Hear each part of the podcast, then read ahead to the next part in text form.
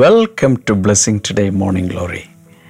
കഴിഞ്ഞ ദിവസങ്ങളിലൊക്കെ വളരെ കൃത്യമായി ഒന്നുപോലും വിടാതെ മോർണിംഗ് ഗ്ലോറി കണ്ടുകൊണ്ടിരിക്കുന്ന എല്ലാവരെയും കർത്താവ് ധാരാളമായി അനുഗ്രഹിക്കട്ടെ, വർദ്ധിച്ച് വിശാലമാക്കട്ടെ.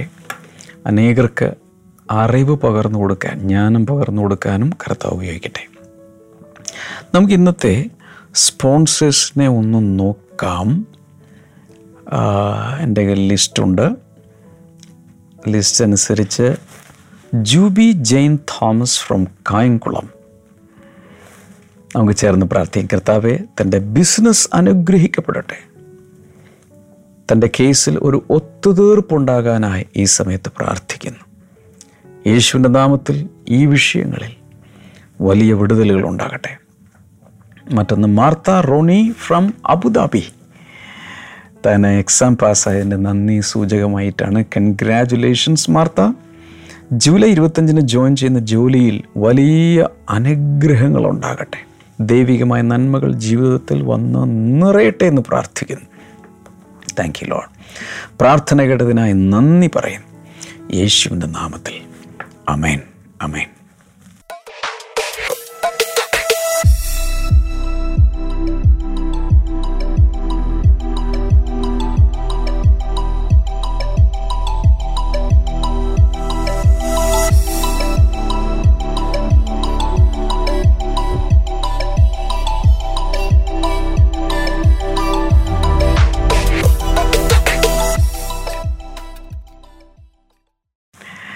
Thank you so much.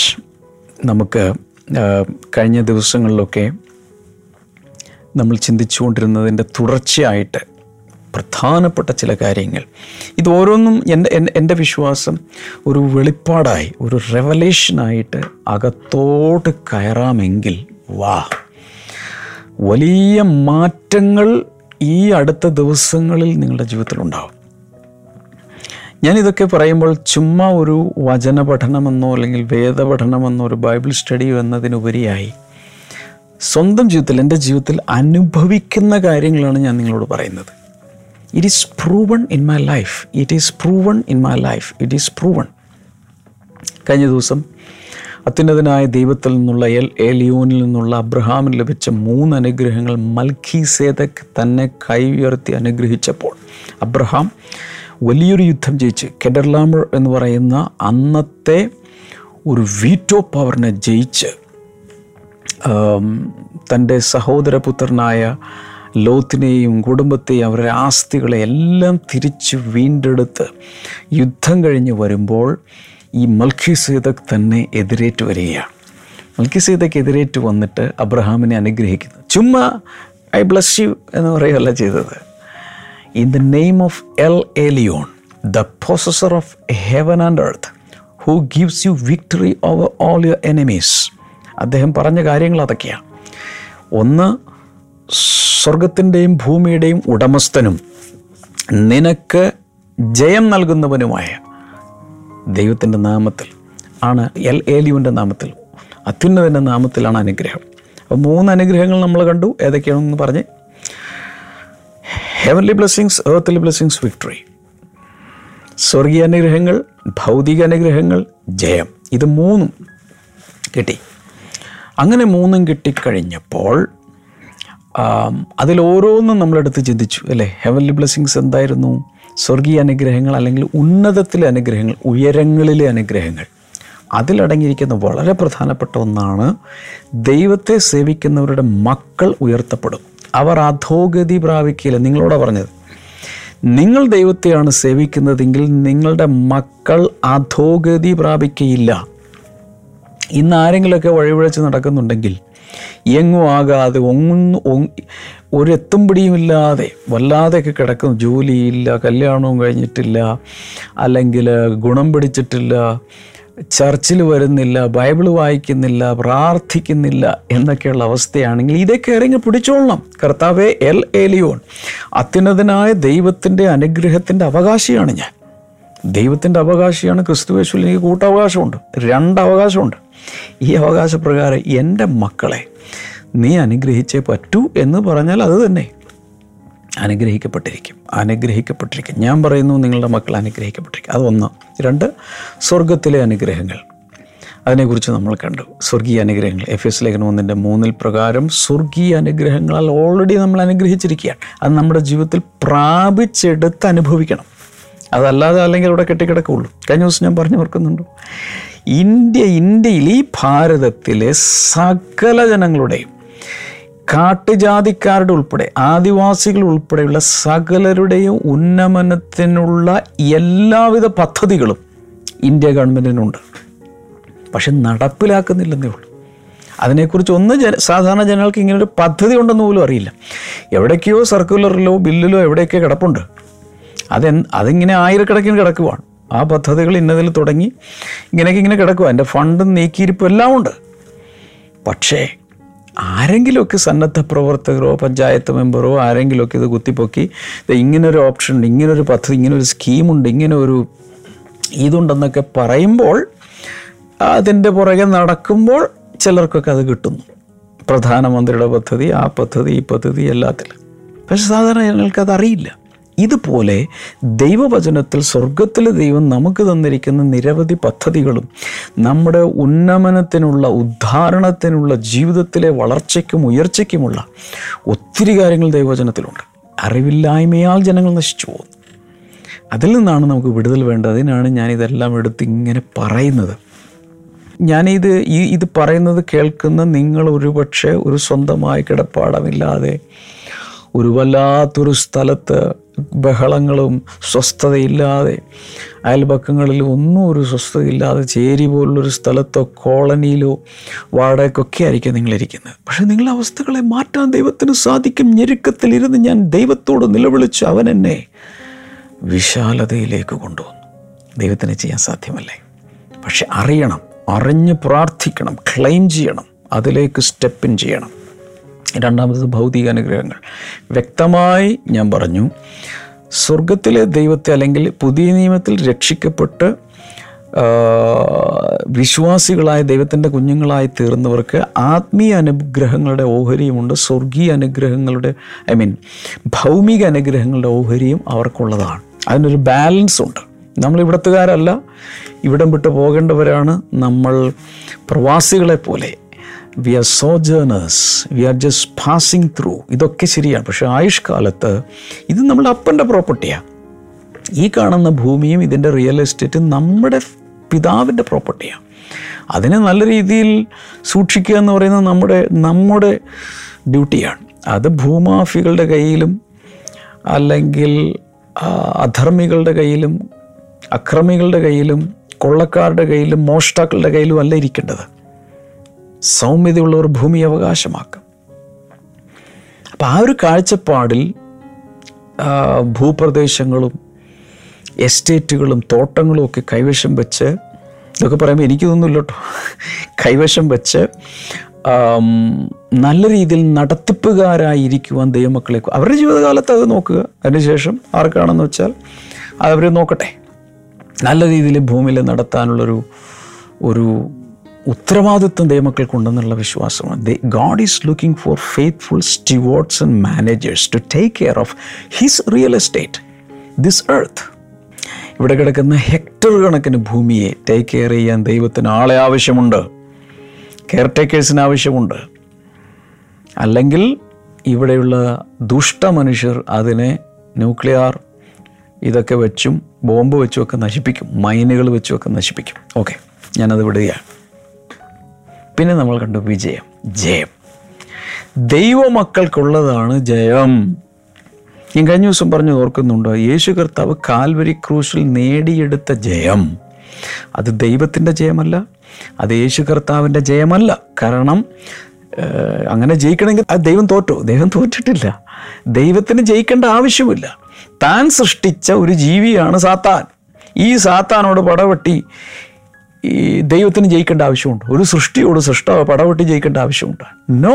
പകരം നമ്മളുടെ റെപ്രസെൻറ്റേറ്റീവായി നിന്നുകൊണ്ട് നമുക്ക് വേണ്ടി യേശു ആ യുദ്ധത്തിൽ ജയമെടുത്തതാണ്. അതുകൊണ്ട് ആ ജയം നമ്മുടെ ജയമാണെന്ന് ഞാൻ കഴിഞ്ഞ ദിവസം പറഞ്ഞു. അത് ഞാൻ ഇന്നും ആവർത്തിക്കുന്നു.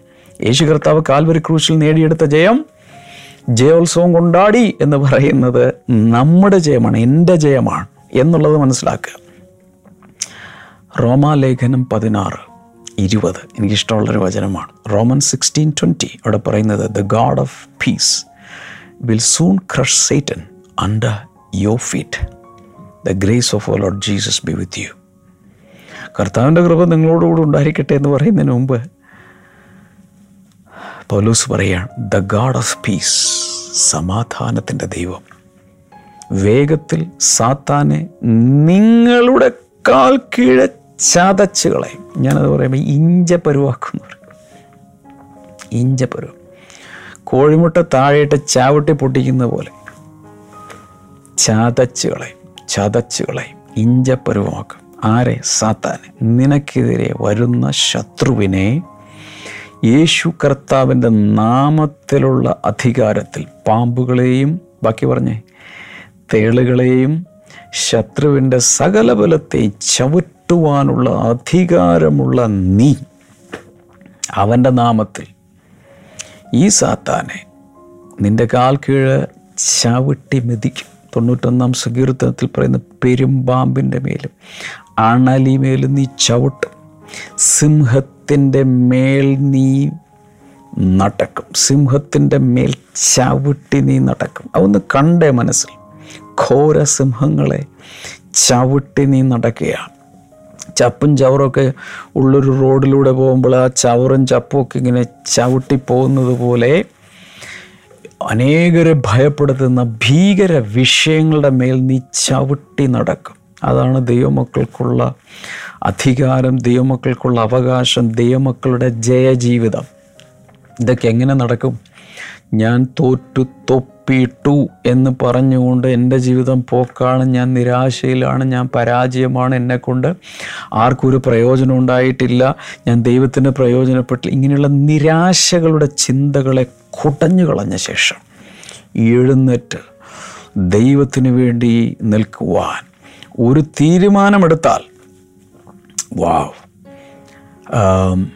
കർത്താവ് ഒരു ജയജീവിതത്തിൽ മുന്നോട്ട് പോകാൻ കർത്താവ് സഹായിക്കും. ഓർക്കുക, നമ്മുടെ കർത്താവ് he was a water walker. എല്ലാവരെയും മുക്കിക്കളഞ്ഞ വെള്ളത്തിന് മുകളിലൂടെ നടന്നവന് നമ്മുടെ യേശു പത്രോസും കൂടെ നടന്ന ഒരു പ്രാക്ടീസൊക്കെ എടുത്തു. ഇതൊക്കെ ഭാവിയിലേക്ക്, പത്രോസേ, അന്ത്രയോസേ, നിങ്ങളെല്ലാവരും കാണുക.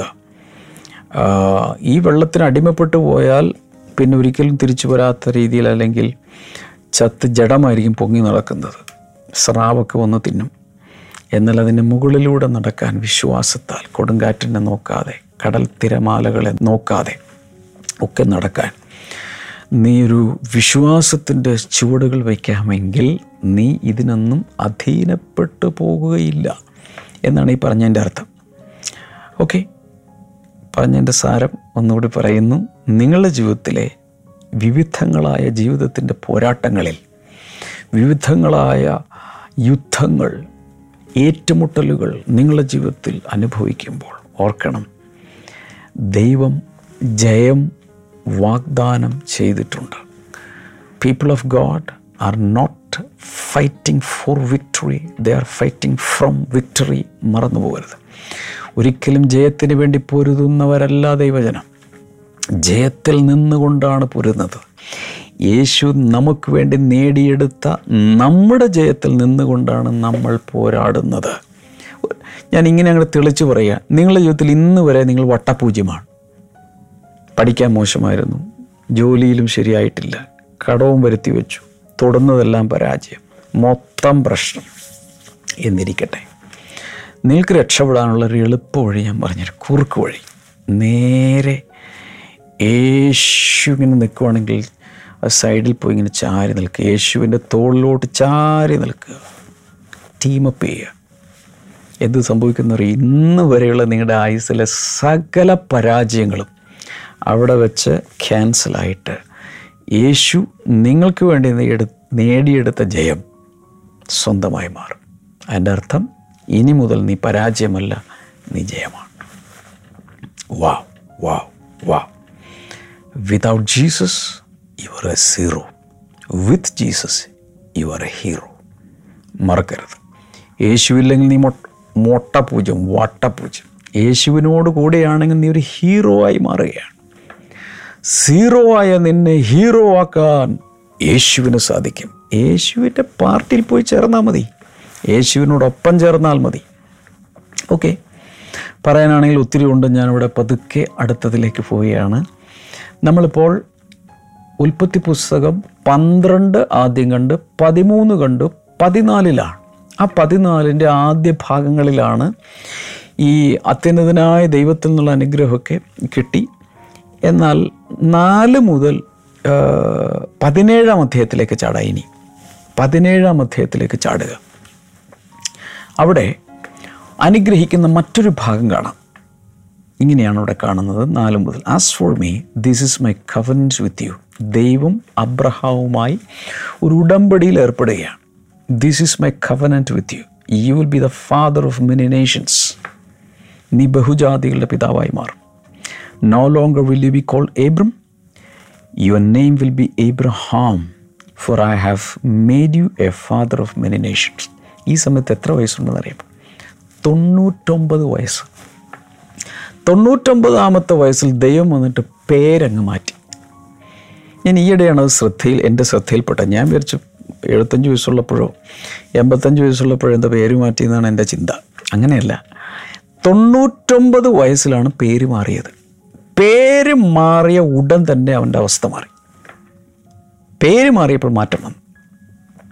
അതുപോലെ അബ്രാം എന്ന് വെച്ചാൽ ഉന്നതനായ പിതാവ്, അങ്ങനെ എന്താണ് അതിൻ്റെ അർത്ഥം? അത് അബ്രഹാം ആയി, the father of many nations, പല രാജ്യങ്ങളുടെ, പല ജനതകളുടെ, പല ജാതികളുടെ, ബഹുജാതികളുടെ പിതാവ് എന്ന ആ പേര് തന്നിലേക്ക് വന്നു. അതോടെ എനിക്ക് തോന്നുന്നു ആ ദൈവം പേര് മാറ്റി അബ്രഹാം ബഹുജാതികളുടെ പിതാവ്, അബ്രാം അബ്രഹാം ആയി. ആ മീനിങ്, ആ വെളിപ്പാട് തൻ്റെ ഉള്ളിൽ വന്ന ഉടനെ എനിക്ക് തോന്നുന്നത് തൻ്റെ ശരീരം, അബ്രഹാമിൻ്റെ ശരീരം ഒരു യുവാവിൻ്റെ ശരീരം പോലെയായി. തൻ്റെ ശരീരത്തിൽ പ്രത്യുൽപാദന ശേഷി എല്ലാം ഇല്ലാതായി പോയത് തൻ്റെ ശരീരത്തിൽ പെട്ടെന്ന് ഹോർമോണുകൾ ആക്ടിവേറ്റഡായി. തൻ്റെ ലൈഫിലുള്ള സകല ഓർഗൻസും ആക്ടിവേറ്റഡായി. പെട്ടെന്നാണ് അബ്രഹാമിൻ്റെ ബോഡിയിൽ മാറ്റം.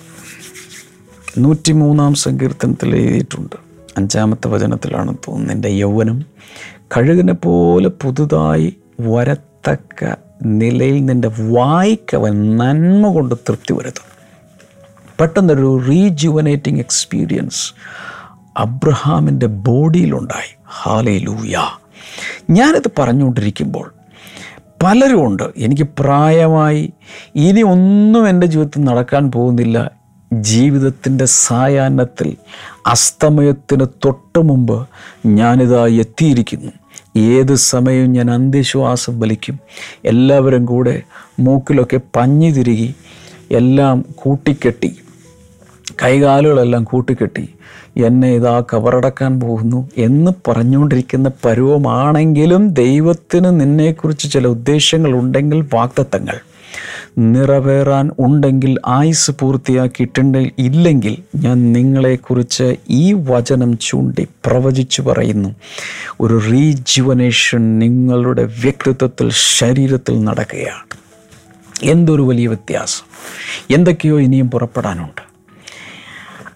ഞാൻ ഇനി പറയാൻ പോകുന്നതാണ് ശ്രദ്ധിക്കേണ്ടത്. അബ്രഹാമിന് ഇപ്പോൾ തൊണ്ണൂറ്റി ഒൻപത് വയസ്സ്. ഈ തൊണ്ണൂറ്റി ഒൻപത് വയസ്സിന് അകം തൻ്റെ ജീവിതത്തിൽ പലതും നേടി. ഞാൻ നേരത്തെ പറഞ്ഞല്ലോ, തനിക്ക് ആസ്തി ഉണ്ടായി, തനിക്ക് ഒത്തിരി ഒത്തിരി റിയൽ എസ്റ്റേറ്റ് ഉണ്ടായി, തനിക്ക് ദാസിദാസന്മാരുണ്ടായി, തനിക്കൊരു കൊച്ചു മിലിറ്ററി ഉണ്ട്, സ്വർണം, വെള്ളി, കഴുതകൾ, ഒട്ടകങ്ങൾ, കന്നുകാലികൾ തുടങ്ങി ഒരു വലിയൊരു ഒരു ഒരു ഒരു ഒരു ഒരു ധനികനായൊരു മനുഷ്യനാണ് അബ്രഹാം. തൻ്റെ ജീവിതത്തിൽ പല കാര്യങ്ങളിലും താനൊരു സക്സസ് ആയിരുന്നു. എന്നാൽ ഭൂമിയുടെ, മനുഷ്യൻ്റെ ചരിത്രത്തെ വഴിതിരിച്ചുവിടുന്ന ഒരു വലിയ കാര്യം ഇനിയാണ് തൻ്റെ ലൈഫിൽ നിന്ന് പുറത്തു വരാൻ കിടക്കുന്നത്. ഈ വെളിപ്പാട് എത്ര പേർക്ക് കിട്ടിയെന്ന് എനിക്കറിഞ്ഞൂടാ. ഇതുവരെ തൻ്റെ ജീവിതത്തിൽ നിരവധിയായ കാര്യങ്ങൾ താൻ ചെയ്തിട്ടുണ്ട്. എന്നാൽ ഇനിയാണ് തൻ്റെ ജീവിതത്തിൽ നിന്ന് ഒരു കാര്യം പുറപ്പെട്ടു വരാനിരിക്കുന്നു. എന്താണത്? വാഗ്ദത്ത സന്തതി ഇസഹാക്ക് ഇനിയാണ് പുറപ്പെടാനിരിക്കുന്നത്. ആരുടെയൊക്കെയോ പരിശുദ്ധാത്മാവ് അതിശക്തമായൊരു ദൂത് പറയുന്നു, നിങ്ങളുടെ ജീവിതത്തിൽ ഇന്ന് വരെ നിങ്ങൾ പലതും നേടിയിരിക്കാം, നേടിയില്ലാതിരിക്കാം, നേടിയെന്നിരിക്കട്ടെ, പലതും നേടി, പലതും ആക്വലൈറ്റ്സ് ആയിട്ട്, ട്രോഫീസായിട്ട്, മെഡൽസായിട്ടൊക്കെ നിങ്ങളുടെ ജീവിതത്തിൽ ഇങ്ങനെ നിൽക്കുകയാണ്. എന്നാൽ വരും തലമുറകളിലേക്ക് ഈ ലോകത്ത് നിലനിൽക്കേണ്ട ഒരു ലെഗസിയായി ചിലതൊക്കെ ഇനിയും നിങ്ങളിൽ നിന്ന് പുറപ്പെട്ടു വരാനുണ്ട്. ജീവിതത്തിൻ്റെ അസ്തമയമായി എന്ന് പറയരുത്. തൊണ്ണൂറ്റൊമ്പതാമത്തെ വയസ്സിൽ ഇതാ ദൈവം ഇറങ്ങി വന്നിട്ട് തൊണ്ണൂറ്റൊമ്പത് വയസ്സ് വരെ ആളുകൾ ആ മനുഷ്യനെ വിളിച്ചിരുന്നത് അബ്രാം എന്നാണ്. എന്നാൽ ഇവിടെ ദൈവം ഒന്ന് പേര് മാറ്റി അബ്രഹാമാക്കി. ഒന്ന് ആലോചിച്ച് നോക്കി, അയൽവക്കക്കാരും തൻ്റെ ബന്ധുമിത്രാദികൾ അറിയാവുന്നവരും ചുറ്റുമുള്ള രാജാക്കന്മാരും എല്ലാവരും തന്നെ വിളിച്ചിരുന്ന അബ്രഹാം അബ്രഹാം അബ്രഹാം അബ്രഹാം എന്ന്. എന്നാൽ ഇപ്പോൾ ദൈവം എന്നിട്ട് അങ്ങനെ പേര് മാറ്റി തൊണ്ണൂറ്റൊമ്പതാമത്തെ വയസ്സിൽ പേരുമാറ്റൽ ഗസറ്റിൽ പബ്ലിഷ് ചെയ്ത് പേരുമാറ്റം നിന്നിരിക്കട്ടെ. അവരവർക്ക് തന്നെ ആ പേര് വരുമോ? ഇത്രയും വർഷം പരിചയിച്ച ആ പേര് തന്നെയല്ലേ നാവിൽ വരൂ, ചിന്തയിൽ വരൂ? No, it was a deliberate effort for Abraham. എന്തിന്? തൻ്റെ പേര് അബ്രഹാം അബ്രഹാം അബ്രഹാം താൻ തന്നെ പറഞ്ഞു നോക്കി, എല്ലാവരോടും പറഞ്ഞു. ദൈവം തന്നോടല്ലേ പറഞ്ഞിട്ടുള്ളൂ, പിന്നെ അത് പബ്ലിഷ് ചെയ്യുന്ന ആരാ? ഗസറ്റിൽ പബ്ലിഷ് ചെയ്യേണ്ടത് ആരാ? എല്ലാവരോടും പറഞ്ഞുകൊണ്ടിരിക്കുന്നത് താൻ തന്നെയാണ്. അപ്പം തൻ്റെ പരിചയത്തിലുള്ള എല്ലാവരോടും വിളിച്ചിട്ട് പറഞ്ഞു, ഇനി മുതൽ എൻ്റെ പേര് മാറിയേക്കുവാണ്, അബ്രഹാം എന്നാണ് എൻ്റെ പേര്, ഇനി മുതൽ നിങ്ങൾ എന്നെ അങ്ങനെ വിളിക്കാം. ഒത്തിരി പേര് തന്നെ ക്രിറ്റിസൈസ് ചെയ്ത് കാണും, പരിചയിച്ച് പരിഹസിച്ച് കാണും. ഈ വയസ്സാം കാലത്ത് ഈ നട്ടും ബോൾട്ടൊക്കെ ലൂസായിട്ടായിരിക്കുള്ളൂ. അതുകൊണ്ട് ഇത്രയും നല്ല കട്ടൻ കാപ്പിയൊക്കെ കുടിച്ച് എവിടെയെങ്കിലും ഇരിക്കുക, അച്ഛൻ എവിടെയെങ്കിലും പോയി ഇരിക്കുക, അല്ലെങ്കിൽ അപ്പൂപ്പൻ എവിടെയെങ്കിലും പോയി ഇരിക്കുക. പ്രായത്തിൻ്റെയാണ്, ഓർമ്മക്കുറവുണ്ടായിരിക്കും. ഈ സമയത്ത് ഇങ്ങനെയുള്ള ഇന്നോവേറ്റീവായിട്ടുള്ള പരിപാടികൾ കൊച്ചുപിള്ളേരെ പോലെ ഒന്നും കളിക്കല്ലേ എന്നൊക്കെ ആളുകൾ കമൻ്റടിച്ച് കാണും. പക്ഷെ ദൈവമാണ് പറഞ്ഞത്, മണ്ടനെ പോലെ അനുസരിക്കാൻ അബ്രഹാം തയ്യാറായതായിരുന്നു അബ്രഹാമിൻ്റെ വിജയം. ഓക്കെ, അതിനുശേഷം പറയുന്നത് കേട്ടോ, ഈ പേര് മാറ്റം കഴിഞ്ഞ ഉടൻ തന്നെ ആറാം വചനം, I will make you very fruitful, ഞാൻ നിന്നെ ഒത്തിരി ഫലമുള്ളവനാക്കി, ഫലപ്രാപ്തിയുള്ളവനാക്കി മാറ്റും. I will make nations of you and kings will come from you. നിന്നിൽ നിന്നും ജാതികൾ, ജനതകൾ പുറത്തു വരും, നിന്നിൽ നിന്നും രാജാക്കന്മാർ പുറത്തു വരും. ഇസ്രായേലിൽ വന്ന സകല രാജാക്കന്മാർ അബ്രഹാമിൻ്റെ പിള്ളേരാണെന്നറിയാമോ? എത്ര രാജാക്കന്മാരാണ് തൻ്റെ ഉള്ളിൽ നിന്ന് വന്നത്. Okay, I will establish my covenant as an everlasting covenant between me and you and your descendants after you for the generations to come, to be your God and the God of your descendants after you, the whole land of Canaan, where you now reside as a foreigner, I will give as an everlasting possession to you and your descendants after you. I will be their God. ഒരു വലിയ ഉടമ്പടി, ഏബ്രഹാമിക് covenant എന്നറിയപ്പെടുന്ന ഒരു വലിയ ഉടമ്പടിയാണ് ഇവിടെ നടക്കുന്നത്. ഈ ഉടമ്പടി പ്രകാരം നീ ഇപ്പോൾ താ ഒരു വിദേശിയായി, അന്യനാട്ടുകാരനായി, വരുത്തനായി, നമ്മുടെ നാട്ടിൽ പറയുന്നതനുസരിച്ച് താമസിക്കുന്ന ഈ കനാൻ നാട് നിനക്ക് നിൻ്റെ സന്തതി പരമ്പരകൾക്ക് എന്നേക്കൊരു അവകാശമായി ഞാനങ്ങ് തരികയാണ് എന്ന് വെച്ചാൽ, അന്ന് ഇത് നടക്കുന്ന സമയത്ത് ഇതിൻ്റെ ഡോക്യുമെൻ്റ് രജിസ്റ്റർ ചെയ്തു. കേട്ടോ കേട്ടോ കേട്ടോ രജിസ്റ്റർ ഓഫീസിൽ പോയി തീരാധാരം രജിസ്റ്റർ ചെയ്യുന്നത് പോലെ കനാൻ നാടിൻ്റെ കനാൻ നാടിൻ്റെ ആ ആധാരം അന്ന് കർത്താവ് കയ്യൊപ്പിട്ട് രജിസ്റ്റർ ചെയ്ത് കൊടുത്തു തനിക്കും തൻ്റെ മക്കൾക്ക്. ഇനിയിപ്പോൾ അവിടെ കിടന്ന് ആരൊക്കെ കിടന്ന് അടിയിട്ടാലും ദൈവം ഉടയവനായ സങ്കീർത്തനം ഇരുപത്തിനാലിൻ്റെ ഒന്നിൻ പ്രകാരം യഥാർത്ഥത്തിൽ ഈ റിയൽ എസ്റ്റേറ്റ് മുതലാളിയായി നമ്മുടെ കർത്താവ് അബ്രഹാമിന് ഇത് ഒപ്പുവെച്ച് രജിസ്റ്റർ ചെയ്ത് കൊടുത്തു. ഇനിയിപ്പോൾ ആരെന്ത് പറഞ്ഞാലും അത് അബ്രഹാമിൻ്റെ പിള്ളേരുടെയാണ്, അല്ലെങ്കിൽ ഇസ്രായേൽ ജനത്തിൻ്റേതാണ്. ഓക്കെ, ഇത്രയും അനുഗ്രഹങ്ങൾ കൂടെ തൻ്റെ ജീവിതത്തിലേക്ക് വീണ്ടും ചേർക്കപ്പെട്ടു. ഞാൻ വീണ്ടും പറയുകയാണ്, എല്ലാവരും എന്നോട് ചേർന്ന് പറയുക, അനുസരണത്തിൻ്റെ പാത അനുഗ്രഹത്തിൻ്റെ പാതയാണ്. എഴുതുക, ലൈവ് ചാറ്റിലിടുക, അനേകർക്ക് വാട്സപ്പിൽ അയച്ചു കൊടുക്കുക, ട്വീറ്റ് ചെയ്യുക, ഇൻസ്റ്റഗ്രാമിലിടുക, സോഷ്യൽ മീഡിയയിലിട്ട് നിറക്കുക. അനുസരണത്തിൻ്റെ പാത അനുഗ്രഹത്തിൻ്റെ പാതയാണ്. ദൈവത്തെ അനുസരിക്കാമെങ്കിൽ എല്ലാ അനുഗ്രഹവും വന്നിങ്ങനെ വീണുകൊണ്ടിരിക്കും. ഞാൻ കഴിഞ്ഞ ദിവസം പറഞ്ഞു ഓർക്കുന്നുണ്ടോ, ഒരു നവവരനും വധുവും വിവാഹ മണ്ഡപത്തിൽ നിന്ന് താഴേക്കിറങ്ങി നടക്കുമ്പോൾ അവരുടെ മേൽ പുഷ്പങ്ങളും പോപ്പും അതും ഇതൊക്കെ ഇങ്ങനെ വർഷിക്കുന്നത് പോലെ അനുസരണത്തിൻ്റെ പാന്താവിലൂടെ പാതയിലൂടെ നടക്കുന്നൊരു ദൈവവേദൻ്റെ മുകളിൽ ദൈവവും തൻ്റെ ദൂതന്മാരും അനുഗ്രഹങ്ങളെ ഇങ്ങനെ വാരി വാരി വാരി വിതറി എറിഞ്ഞുകൊണ്ടേയിരിക്കും. അത് അബ്രഹാമിൻ്റെ ജീവിതത്തിൽ തുടങ്ങിയെങ്കിൽ അബ്രഹാമിൻ്റെ പിള്ളേരുടെ ജീവിതത്തിലും ഇന്ന് വരെ തൻ്റെ മക്കളായ വിശ്വാസികളുടെ ജീവിതത്തിലും ഇതിങ്ങനെ ഷവേഴ്സ് ഓഫ് ബ്ലെസ്സിങ് കർത്താവ് അയച്ചുകൊണ്ടിരിക്കുക. കൈനീട്ടാൻ പ്രാർത്ഥിക്കാം. ജനങ്ങളെ വീണ്ടും അനുഗ്രഹിക്കുന്നു. ഈ അനുഗ്രഹത്തിലേക്ക് അത് വിഷ്വലൈസ് ചെയ്ത് ഈ അനുഗ്രഹത്തിലേക്ക് കയറുവാൻ എല്ലാവരെയും കർത്താവെ നീ അനുഗ്രഹിക്കുന്നതിനായി നന്ദി പറയുന്നു. അതിൻ്റെ സ്പീഡ് വർദ്ധിക്കട്ടെ. ധാരാളമായ അനുഗ്രഹങ്ങൾ ദൈവജനങ്ങളുടെ മേൽ വന്ന് വർഷിക്കട്ടെ. ജനങ്ങൾ കാണത്തക്ക രീതിയിൽ, പ്രകടമായി മനസ്സിലാക്കുന്ന രീതിയിൽ അനുഗ്രഹിക്കുന്നൊരു ദൈവമുണ്ട് എന്നെല്ലാവരും അറിയുന്ന നിലകളിൽ തന്നെ ദൈവം എല്ലാവരെയും കർത്താവ് നിറയ്ക്കുന്നതിനായി നന്ദി. Thank you Jesus. ഈ ലങ്സിന് പ്രയാസമുള്ള ആരെയോ കർത്താവ് സൗഖ്യമാക്കുന്നു ഇൻ ജീസസ് നെയിം. അതുപോലെ തന്നെ കിഡ്നികൾക്ക് സൗഖ്യം, ഹാർട്ടിന് സൗഖ്യം, ആന്തരിക അവയവങ്ങൾക്ക് സൗഖ്യം യേശുവിൻ്റെ നാമത്തിൽ ഉണ്ടാകട്ടെ. മക്കളില്ലാത്തവർക്കും മക്കളുണ്ടാകട്ടെ. കൈനീട്ടി പ്രാർത്ഥിക്കാം. എല്ലാവിധ പ്രയാസങ്ങളിലും വിടുതൽ കർത്താവ് കൊടുത്ത് അനുഗ്രഹിക്കുന്നതിനായി നന്ദി യേശുവിൻ്റെ നാമത്തിൽ. ആമേൻ. Thank you so much for watching today's morning glory. ഇന്ന് വൈകിട്ട് നമുക്ക് ഹീലിംഗ് ക്രൂസൈഡുണ്ട്. ദൂരെയുള്ളവർക്ക് പോലും കൊച്ചിൻ ബ്ലെസ്സിങ് ടുഡേയിൽ വരാം. അല്ലാത്തവർക്ക് സൂമിൽ, യൂട്യൂബിൽ, ഫേസ്ബുക്കിലൊക്കെ പങ്കെടുക്കാം. രോഗികളായിട്ടുള്ളവരൊക്കെ കൊണ്ടുവരിക. ഞങ്ങളെല്ലാം കർത്താവ് സൗഖ്യമാക്കും. എല്ലാവരും കർത്താവ് ധാരാളമായി അനുഗ്രഹിക്കട്ടെ. God bless you all. By.